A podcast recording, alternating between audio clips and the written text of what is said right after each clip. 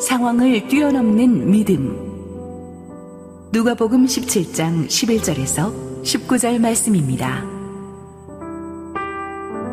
예수께서 예루살렘으로 가실 때에 사마리아와 갈릴리 사이로 지나가시다가 한 마을에 들어가시니 나병 환자 10명이 예수를 만나 멀리 서서 소리를 높여 이르되 예수 선생님이여 우리를 불쌍히 여기소서 하거늘. 보시고 이르시되 가서 제사장들에게 너희 몸을 보이라 하셨더니 그들이 가다가 깨끗함을 받은지라. 그 중에 한 사람이 자기가 나은 것을 보고 큰 소리로 하나님께 영광을 돌리며 돌아와 예수의 발 아래에 엎드려 감사하니 그는 사마리아 사람이라 예수께서 대답하여 이르시되 열 사람이 다 깨끗함을 받지 아니하였느냐? 그 아홉은 어디 있느냐? 이 이방인 외에는 하나님께 영광을 돌리러 돌아온 자가 없느냐 하시고 그에게 이르시되 일어나 가라. 내 믿음이 너를 구원하였느니라 하시더라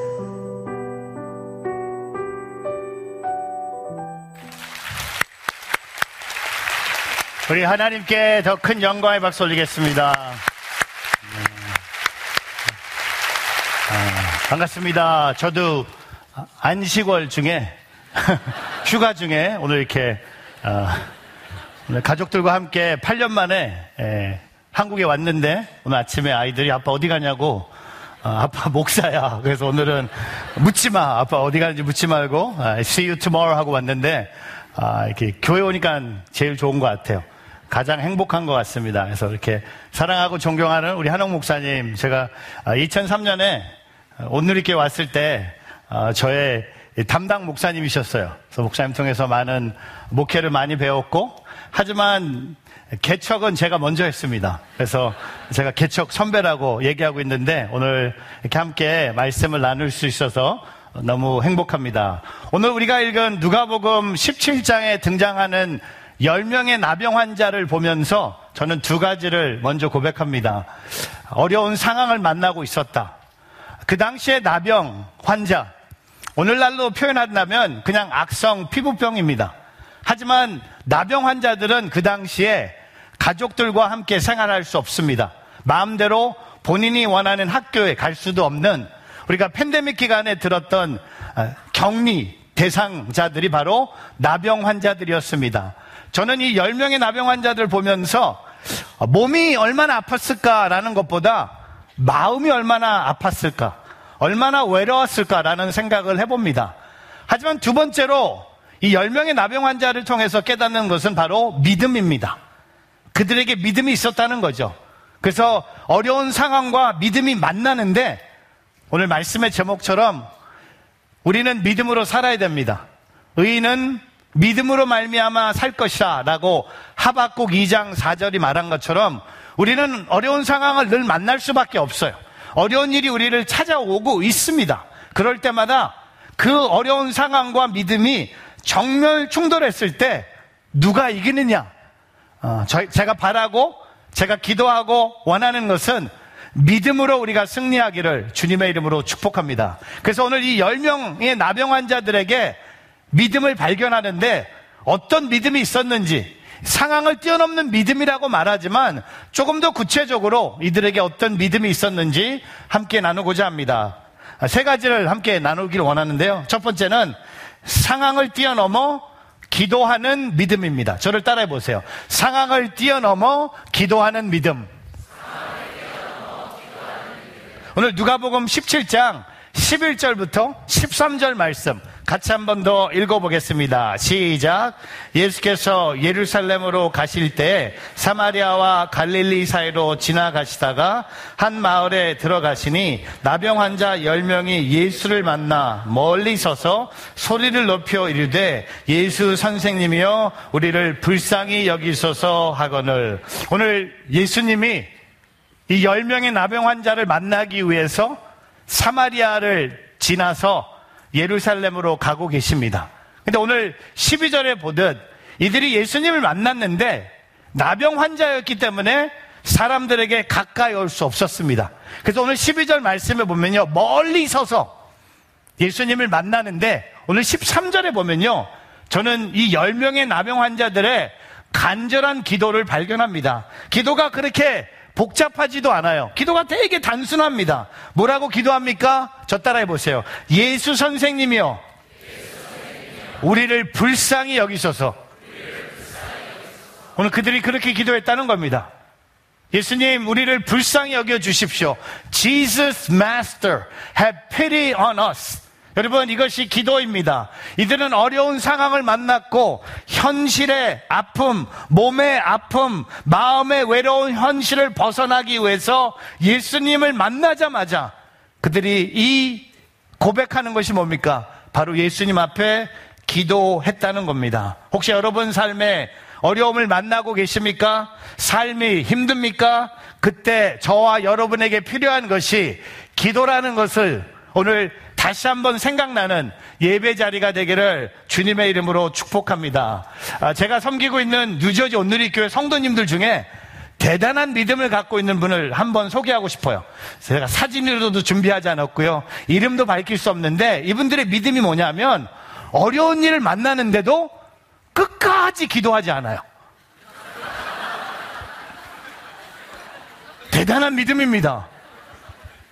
본받고 싶어요. 혹시 새로운 교회도 그런 성도님들이 계시지 않을까? 진짜 대단한 믿음이 아닙니까? 예, 왜 우리에게 고난이 있습니까? 왜 우리에게 부족함이 있습니까? 왜 우리에게 그 아픔이 있습니까? 우리에게 그 문제가 다가옵니까? 오늘 이 말씀을 통해 우리는 깨달아야 돼요. 우리는 삶의 장애물을 만나는 순간 우리는 오늘 이 10명의 나병 환자들처럼 예수 선생님이요. 우리를 불쌍히 여겨 주십시오. 우리의 가정을 불쌍히 여겨 주십시오. 우리의 자녀들을 불쌍히 여겨 주십시오. 우리 교회들을 불쌍히 여겨 주십시오. 이 대한민국을 불쌍히 여겨 주십시오. 그리고 전 세계 일어나는 모든 일을 통해 주님 불쌍히 여겨 주십시오. 여러분, 우리의 기도가 너무 복잡할 필요가 없는 겁니다. 오늘 제가 되게 단순한 기도 두 부분을 함께 나누고자 합니다. 요한복음 2장 3절입니다. 같이 한번 읽어보겠습니다. 시작. 포도주가 떨어진지라 예수의 어머니가 예수에게 이르되 저들에게 포도주가 없다 하니 오늘 일부 예배 성가대가 이 찬양을 불렀어요. 내가 깜짝 놀랐어요. 그래서 일부 예배 성가대가 다시 오실 줄 알았는데 오늘은 새로운 2부 성가대가 오셨는데 깜짝 놀랐습니다. 이 물이 포도주로 변화되는 이 기적의 시작이 뭡니까? 예수님의 어머니의 마리아의 단순한 믿음의 기도입니다. 포도주가 떨어졌다는 겁니다. 여러분 제가 여러분 잘 모르지만 이렇게 도전하고 싶어요. 왜 돈이 떨어졌는데 기도하지 않습니까? 왜 건강이 떨어졌는데 가만히 있습니까? 자녀들이 방황하고 있는데 왜 기도하지 않고 있습니까? 나라와 민족이 어려움에 빠져 있는데 왜 기도하지 않고 가만히 이 땅에 살고 있습니까? 오늘 저와 여러분 포도주가 떨어졌다고 주님께 고백하는 우리의 삶이 되기를 바랍니다. 또한 사도행전 1장 14절에 보면요. 여러분 사도행전 1장 14절의 자리를 잘 알고 읽으셔야 돼요. 사도행전 1장 앞부분에 예수님이 제자들에게 성령의 약속을 주세요. 그리고 2장 1절에 성령의 약속이 임합니다. 오늘 읽을 1장 14절은요, 예수님의 약속과 성령 강림 사이에 예수님의 제자들, 예수님의 아우들이 어떤 일을 했는지 우리에게 얘기하고 있습니다. 함께 읽어보겠습니다. 사도행전 1장 14절 시작. 여자들과 예수의 어머니 마리아와 예수의 아우들과 더불어 마음을 같이하여 오로지 기도에 힘써더라. 여러분 기도에 힘쓰니까 2장 1절에 무슨 일이 일어납니까? 성령이 임하는 거예요. 예수님이 약속하신 응답을 구하면서 그들이 여러 종류의 사람들이 한 곳에 모여서 오로지 밥을 먹었다, 교제했다, 운동했다, 같이 게임했다? 아니요. 기도에 힘썼다고 성경은 말하고 있습니다. 또한 성경에 예수 선생님이요. 우리를 불쌍히 여기셔서라는 것이 세 번 복음서에 등장합니다. 마가복음 10장 47절. 오늘 이 말씀도 일부 예배 성가대가 찬양 가사 이, 이 고백을 했어요. 깜짝 놀랐어요. 맹인 바디메오가 이렇게 고백합니다. 같이 읽어보겠습니다. 나사렛 예수시란 말을 듣고 소리질러 이르되 다윗의 자손 예수여 나를 불쌍히 여기소서 하거늘 여러분 제가 질문합니다. 맹인 바디메오가 응답을 받습니까? 받지 않습니까? 받아요. 어떻게 받습니까? 맹인에게 기도의 응답이 뭡니까? 눈을 뜹니다. 어떤 기도를 합니까? 나 눈 뜨고 싶어요. 그런 기도가 아니라 예수님 나를 불쌍히 여겨 주십시오. 또한 두 번째 누가복음 18장 13절에 세리가 성전에 올라가서 기도했는데 이 기도의 내용 함께 읽어보겠습니다. 시작. 세리는 멀리 서서 감히 눈을 들어 하늘을 쳐다보지도 못하고 다만 가슴을 치며 이르되 하나님이여 불쌍히 여기소서 나는 죄인이로소이다 하였느니라. 여러분 이 바리새인의 기도와 세리의 기도를 비교하면서 누구의 기도를 하나님이 받으셨다고 합니까? 바로 세리의 기도. 나를 불쌍히 여기소서. 그리고 오늘 우리가 읽은 누가복음 17장 13절에 10명의 나병 환자들이 소리 높여 이르되 예수 선생님이여 우리를 불쌍히 여기소서 하거늘. 여러분 10명의 나병 환자들이 다 낫지 않습니까? 오늘 복음서가 우리에게 뭘 가르쳐 줍니까? 우리가 예수님께 우리를 불쌍히 여겨달라고 기도하면 주님이 그 기도를 응답하신다는 겁니다. 여러분 감리교회를 시작한 요한 웨슬리가 이런 고백을 합니다. 사람이 일하면 사람이 일할 뿐이지만 사람이 기도하면 하나님이 일하신다. 제가 다시 한번 읽어드리겠습니다. 사람이 일하면 사람이 일할 뿐이지만 사람이 기도하면 하나님이 일하신다.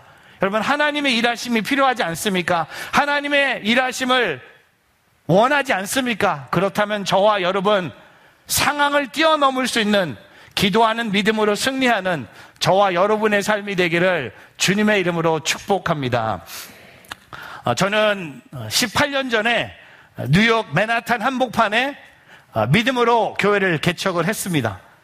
교회를 개척하면서 예배 공간이 없어서 맨하탄 68가에 있는 사립학교 체육관을 빌려서 교회를 시작을 했어요.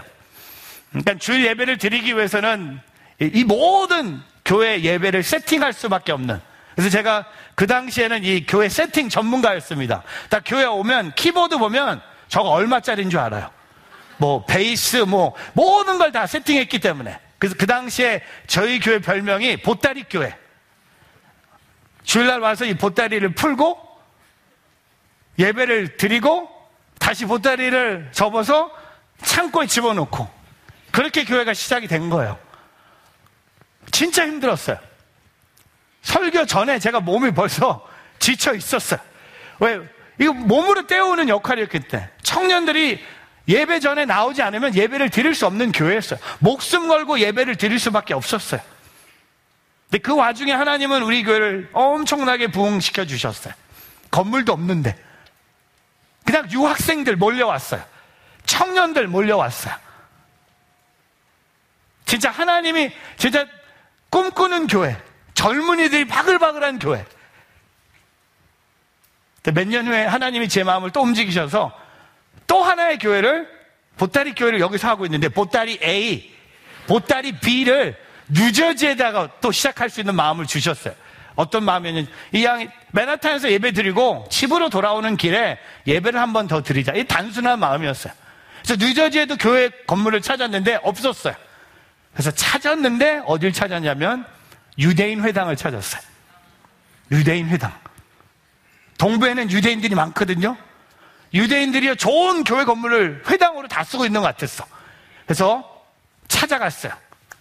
유대인들은 토요일 날 안식 예배를 드리고 주일은 텅텅 비어 있어서 돈을 줬더니 오케이. 그러니까는 구약과 신약이 만나는 와 진짜 환상적인 콤보. 근데 이 교회도 하나님이 진짜 엄청나게 부흥시켜 주셨어요. 그리고 이 교회가 시작한 지 한 3년 됐을 때 아직도 기억납니다. 주일 저녁에 우리 교회 그 구역 예배를 드리는데 제가 같이 구역 예배에 참석했는데 끝날 쯤 됐을 때 성도님 한 분이 목사님 우리 같이 오늘 기도할 기도 제목이 있습니다. 그래서 저는 그분이 뭐 가정과 자녀의 기도 제목인지 알았더니 이분이 기도 제목을 던져 주시는데 우리 교회가 교회 건물을 위해서 기도할 때가 온 것 같습니다. 같이 기도하면 어떨까요? 저는 속으로 내가 담임 목사인데, 내가 꺼내지도 않았는데, 어? 얼마나 성도님들이 원했으면 교회 건물을 위해서 기도하는 그 마음, 제가 너무 좋게 받아들였어요. 기도를 하- 시작하려고 했는데, 똑같은 분이 잠깐만요. 이렇게 말씀하셨어요. 이왕에 기도하는데, 지금 우리가 쓰고 있는 회당을 교회로 달라고 기도하면 어떨까요? 제가 이때 제 마음 인- 안에서 제가 이거는 이거는 아니다. 이거는 가능한 기도가 아니다. 왜 유대인들이 뭐가 모자라서 회당을 교회로 팔까? 이거는 아니다. 근데 저는 목사였기 때문에 기도하시죠. 같이 기도하죠. 그리고 진짜 뜨겁게 기도했지만 저는 믿지 않았어요. 믿지 않았어요. 솔직히 고백, 안 믿었어요. 그냥 시간 낭비라고 생각했어요. 그냥 기도가 땅에 떨어져서 끝나는 줄 알았어요. 그리고 다 자기 삶으로 돌아갔어요.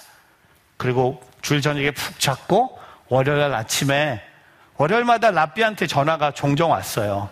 그 이유는 여러분도 잘 아시잖아요. 여기 건물 잘 못 쓰면 주인이 연락 오잖아요. 왜, 왜 의자 정리 안 했냐? 왜 에어- 에어컨 안 껐냐? 왜 우리는 또 그 회당 안에서는 한국 음식을 먹으면 안 되는데 하루는 김치 냄새가 난다는 거였어요. 근데 김치 먹을 사람을 찾아야 되는데 김치를 먹을 사람이 없었어요. 결론은 우리가 모이면 김치 냄새가 나는 거예요. 이거를 어떻게 라삐한테 설명을 합니까? 제가 이메일을 이렇게 We are the kimchi family 이렇게 할 수는 없는 거잖아요. 근데 그날 월요일은요, 라삐한테 전화가 왔는데 이거는 다른 전화였어요. 뭐였냐면 회당을 팔기로 했는데 교회가 샀으면 해서 전화했다는 거였어요. 제가 몇 시간 전에 안 믿었거든요. 근데 왜 우리한테 파는지 설명해 주는데 그것도 전 너무 기가 막혔어요. 보니까 교회가 너무 잘 되는 거예요. 이렇게 얘기했어요. 영어로. Your God is alive. My God is dead. 그러니까 우리 교회가 부흥하는 거 보면서 너희의 하나님은 살아서 역사하시는구나. 매주 새로운 성도들이 몰려오는 거 보면서 토요일 날 회당 예배 보면 아무도 없어요. 한 병씩 할머니 할아버지가 한 명씩 있는 거야. 그러더니 우리 교회 팔기로 결정했다는 거야. 여러분 이때 이 중요한 겁니다. 이때 사고 싶다는 마음을 표현하면 가격이 올라갑니까 내려갑니까? 어떻게 해야 돼요? 포커 페이스로 가야 돼요. 어떻게 합니까? 제가 영어로 딱 두 마디 했습니다. We don't need it. More than Sunday. Sunday only is good. 두 번째, 제일 중요한다. 이건 여러분도 이해하실 거예요. Also, we have no money. We have no money. 근데 여러분 아세요? 유대인들이요. 우리 재정이 생길 때까지 기다려줬어요. 그리고 우리가 원하는 가격에 우리에게 넘겨줬어요. 제가 왜 여러분에게 이런 얘기 드립니까? 혹시 여러분 이 공간을 위해서 아니 왜 싫어요?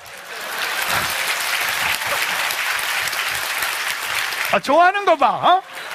근데 왜 기도 안 해요? 목사님 그런 기도 해봤어요 여기? 이 건물 달라고 기도했어요? 하세요. 사게 되면 좀 불러주세요. 나 와서 감사헌금 할래. 어? 여러분 하나님은 그렇게 일하는 분이에요. 우리가 간절히 기도하는 것도 응답하시지만 우리가 믿지 않는 기도도요. 주님이 알고 응답하세요. 그러니까 우리가 기도하길 바랍니다. 이 교회 기도의 불이 붙여가기를 바랍니다. 2층에 계신 분들, 1층에 계신 분들, 모든 성도들이 어려운 상황을 만날 때마다 지금은요, 제가 고백합니다. 어떤 분들이 그래요. 교회는 건물이 아니래. 아, 맞아요. 교회는 건물이 아닌데, 그러니까 그분들이 하시는 말씀, 틀린 게 뭐냐면, 교회는 건물이 아니니까 건물에 목숨 걸지 말래. 근데 제가 하나 더 말씀드려요. 건물 있는 게 없는 것보다 훨씬 좋아요. 내가 알아요. 훨씬 좋아요. 그리고 성도님들도 훨씬 좋아요. 여러분, 이 교회 건물을 위해서 알아요. 한국 강남 얼마나 비싼지. 맨날 들는 말이 그 비싸대. 유한테 비싸지 하나님한테 비쌉니까? 그런 생각 안 해보셨어요? 우리에게는 돈이 없지만 이분이 돈 없으세요? 그러면은 어떻게 될까요? 하나님, 우리 새로운 교회 불쌍히 여겨주십시오. 그럼 하나님이 교회 건물도 주실 것이고, 부흥도 주실 것이고, 어려운 상황도 이길 수 있는 믿음을 허락해 주실 것입니다. 어, 그 주님을 우리가 섬기는 예배가 되기를 축복합니다. 두 번째, 상황을 뛰어넘어 순종하는 믿음. 저를 따라해 보세요. 상황을 뛰어넘어 순종하는 믿음. 누가복음 17장 14절 읽을 텐데요. 예수님이 나병 환자들에게 딱 한마디 말씀만 하세요. 같이 한번 읽어보겠습니다. 시작. 보시고 이르시되 가서 제사장들에게 너희 몸을 보이라 하셨더니 그들이 가다가 깨끗함을 받은지라. 가서 제사장들에게 너희 몸을 보이라. Go, show yourself to the priest. 여러분, 그 당시 율법에 의하면요, 악성 피부병에 걸렸다가 다 나은 사람은요, 반드시 제일 먼저 제사장을 찾아가야 돼요. 제사장이 그의 몸을 확인한 후에 깨끗하다고 확인한 후에 정결 예식을 하고 나서 집으로 갈 수 있는 어마어마한 제도가 있었어요. 근데 오늘 예수님이 10명의 나병 환자들에게 가서 제사장에게 몸을 보이라고 하셨는데 여러분 오늘 14절의 후반에 그들이 가다가 깨끗함을 받은지라 처음 예수님이 말씀하셨을 때는 아직 안 났어요. 10명이, 제가 이렇게 상상해 봤어요. 10명이 동그랗게 원을 짓고 예수님이 제사장에게 가라고 하셨는데 너 났어? 너 났어? 너 났니? 너 괜찮니? 어이 오케이? 어이 오케이? 너 암나? 암나? 암나? 아직 한 명도 낫지 않았는데 이 10명이요. 같이 순종하는 마음으로 제사장을 향해 걸어갑니다. 가는 도중에 예수님 말씀에 모든 순종한 거예요. 지금은 그 병이 아직 있는데 예수님이 이루실 것을 믿고 저는 이렇게 생각, 열 명이 손을 잡고 한 걸음 한 걸음 어디를 향해? 제사장을 향해 걸어갔다고 저는 믿습니다. 그래서 그들이 가는 도중에 몸 낫는 거예요. 아직 병이 다 나은 것이 아니었는데 예수님께 다 나았다고 말씀하신 것을 믿고 순종하는 길을 걸어갔다는 겁니다. 아, 제가 1885년에 한국교회 선교사로 오신 어, 한 분을 사진으로 준비해 봤습니다. 호레스 그랜트 언더우드 라는 선교사님이세요. 이분은 장로교회 선교사로서 1885년 부활주일에 한국 땅을 밟는 선교사입니다. 여러분 들어보셨죠? 언더우드 선교사님. 또 한 분을 소개합니다.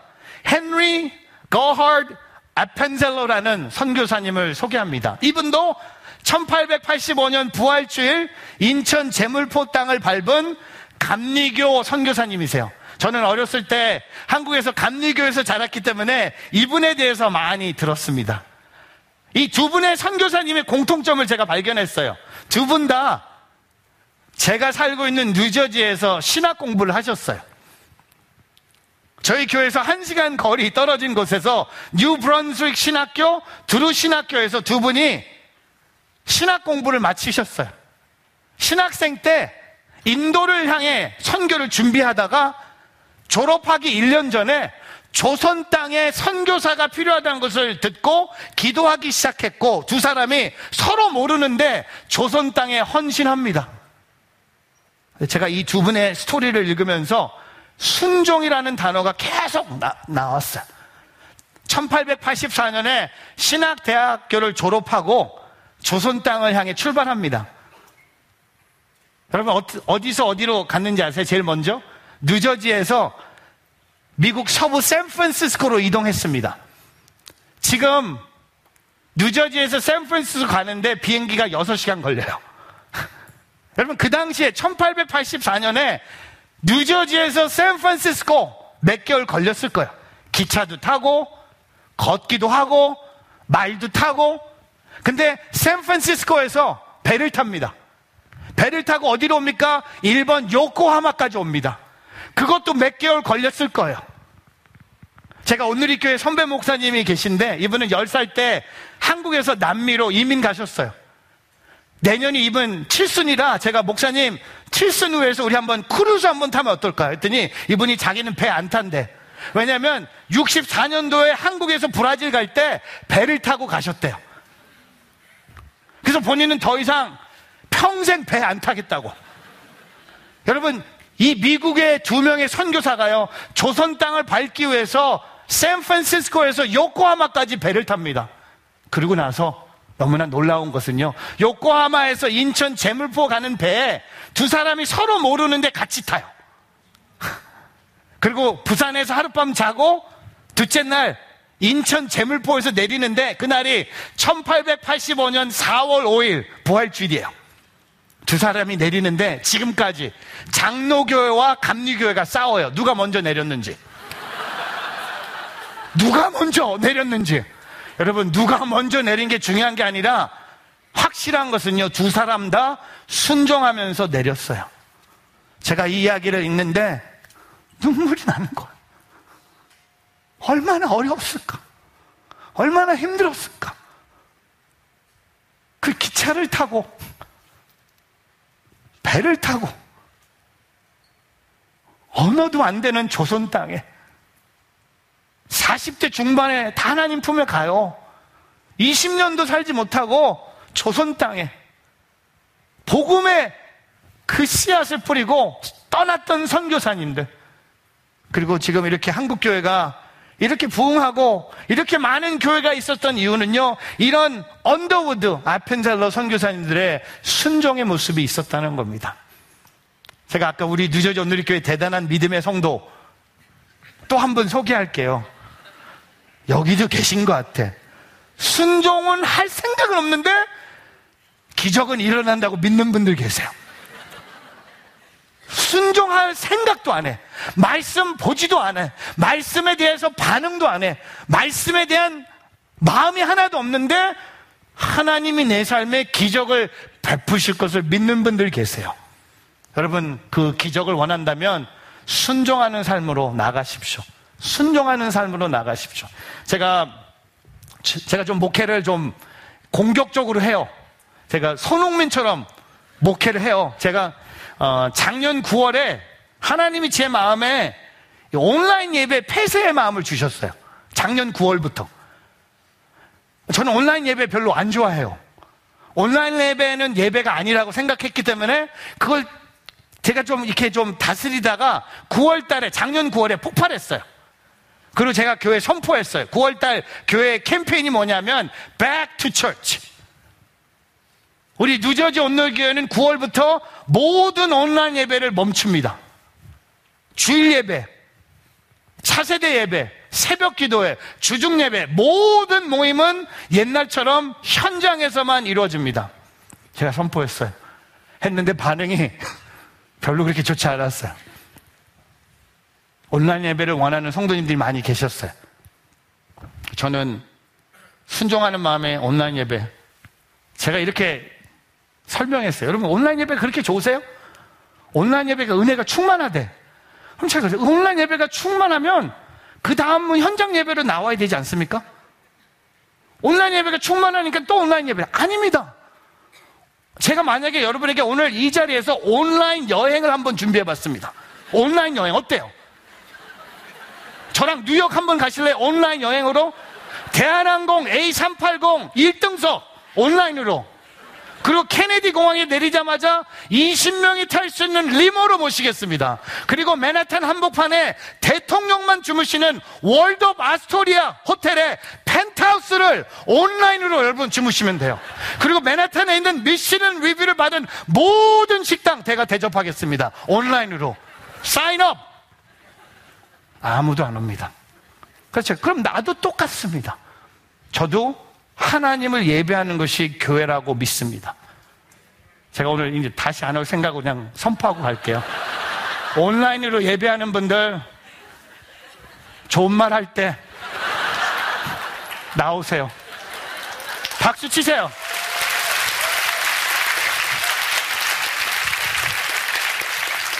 여러분, 예배 이 현장감, 이건 TV가 아무리 좋아도 전달이 안 돼요. 왜 우리는 그 예배도 순종하지 못하고 있습니까? 왜 우리는 그 예배 자리를 자꾸 온라인으로 온라인 편한 예배를 선택하고 있습니까? 여러분, 오늘 만약에 10명의 나병 환자들이 제사장 만나는 거 온라인으로 만나면 안 될까요? 저 제사장 온라인으로 만날고, 여러분, 기적은요, 현장에서 일어납니다. 오늘 그 기적을 체험하기 위해서 순종하는 믿음이 있기를 주의 이름으로 축복합니다. 마지막 세 번째, 상황을 뛰어넘어 감사하는 믿음. 저를 따라해 보세요. 상황을 뛰어넘어 감사하는 믿음. 여러분 오늘 한 명의 병을 난 사람이 예수님께 돌아와서 감사하다고 합니다. 우리 15절부터 19절 같이 한번 읽어보겠습니다. 시작. 그 중에 한 사람이 자기가 낳은 것을 보고 큰 소리로 하나님께 영광을 돌리며 돌아와 예수의 발 아래 엎드려 감사하니 그는 사마리아 사람이라. 예수께서 대답하여 이르시되 열 사람이 다 깨끗함을 받지 아니하였느냐? 그 아홉은 어디에 있느냐? 이 이방인 외에는 하나님께 영광을 돌리러 돌아온 자가 없느냐 하시고 그에게 이르시되 일어나 가라. 내 믿음이 너를 구원하였느니라 하시더라. 여러분 분명히 분명한 건 10명의 나병 환자들이 다 났어요. 다 났는데 9명은 예수님께 돌아오지 않고 각자 자기 집으로 자기의 개인적인 삶으로 돌아갔다면 이 한 사람이 오늘 예수님께 돌아와서 감사합니다. 감사는 엎드려 경배하는 것입니다. 감사는 예배입니다. 왜 그렇을까요? 오늘 이 한 사람은요, 자신의 병을 낫게 한 분이 하나님의 아들 예수 그리스도라고 믿었기 때문에 집에 가는 일보다 친구를 만나는 것보다 예수님께 돌아와서 감사하는 믿음을 보여주고 있습니다. 근데 오늘 말씀에 예수님의 마음을 17절에 예수님이 이 한 사람에게 이렇게 말씀하세요. 열 사람이 다 깨끗함을 받지 아니하였느냐? 그 아홉은 어디에 있느냐? 여러분, 이 예수님의 말씀에 예수님의 어떤 마음을 발견하십니까? 저는 처음 묵상했을 때 예수님이 섭섭하세요. 예수님이 섭섭한 거예요. 왜? 내가 열 명을 낳게 해줬는데 아홉 명이 돌아오지 않는 것에 대해서 예수님이 섭섭한 거예요. 근데 제가 조금 더 묵상해 봤는데 아, 예수님은 우리랑 다른 분이잖아요. 섭섭함이 아니에요. 안타까움이에요. 뭐가 안타까우실까요? 아홉 명은 그냥 육신의 질병만 고침을 받고 본인의 삶으로 돌아갔다면 다시 예수님께 돌아와서 감사만 했다면 오늘 마지막 19절에 이 한 사람에게 예수님이 뭐라고 하세요? 일어나 가라. 내 믿음이 너를 구원하였느니라 하시더라. 이 한 사람은요, 감사했기 때문에 믿음을 영원 구원까지 경험했다는 겁니다. 예수님이 나의 좋은 치료자, 그것이 육신의 질병뿐만 아니라 내 영혼을 만지셨다고 오늘 이 한 명이 고백하고 있었다는 겁니다. 아, 제가 한 10년 전에 뉴욕에 있는 교회, 브루클린 타베나클 교회 주일 설교 를 부탁을 받아서 예배에 참석했습니다. 아, 미국의 10대 교회 중에 하나인 다민족 교회. 제가 그날 이 교회에서 설교하는데, 와, 설교자로서는 최고의 교회였어요. 왜? 설교할 때 반응들이 막 여기저기서 오는 거예요. 여기는 뭐 아멘도 하고, 여기는 새로운 게 그래도 괜찮은 편이에요. 박수도 쳐주시고, 막, 막 웃어주시고 하시는데, 어느 교회 가면 심각해. 아, 저는 뭘 무슨 말 하는, 뭐 이런 건데, 이 교회는요, 진짜 막 2층에서 막 손을 흔들고, preach 할렐루야 설교 중에 제가 제가 놀랬어. 그 저 뒤에서 어떤 분이 preach my brother 그래서 내가 언제 당신이 brother야 막 설교 시간에 막 서로 일어나고 막 Holy Ghost came down 막 춤추는 거예요. 와 제가 너무 이게 반응이 좋으니까 여러분 설교자가요 반응이 좋으면 없대요. 아세요? 몰라요? 그럼 몰라도 돼. 하여튼 상관없어. 근데 제가 그날 저에게 큰 도전을 준 설교 전의 모습이 있었는데 바로 그 교회 성가대였어요. 설교 전에 성가대가 이제 올라가는데 어, 저는 올라가는 거 보면서 이건 아니지. 저는 이민교회에서 자랐고 한국교회 성가대를 봤기 때문에 오늘도 우리 성가대는 질서가 있잖아요. 그쵸? 옷도 똑같이 입어야 되고 머리 스타일도 똑같아야 되고 하여튼 그 다음에 또 내 자리 있잖아요. 내 자리 누가 왔으면 되게 기분 나쁘고, 그 다음에 우리 눈은 항상 지휘자님, 아니면 악보. 근데 이 교회는요, 그냥 300명이 우 하고 올라가요. 그러니까 보시다시피 옷도 자기 마음대로. 제가 올라가는 거 보면서 에이, 한국 교회 와서 배워야겠다. 요거는 성가대 찬양이 시작됐는데 저는 별로 기대하지 않았어요. 근데 제가 태어나서 처음이자 마지막으로 성가대 찬양을 들으며 울었어요. 너무 감동을 받아서 오늘 안 울었어요. 죄송해요. 근데 오늘 제가 오늘 오늘 진짜 칭찬하고 싶어요. 오늘 전 태어나서 성가 지휘자님의 얼굴을 처음 봤어요. 대박!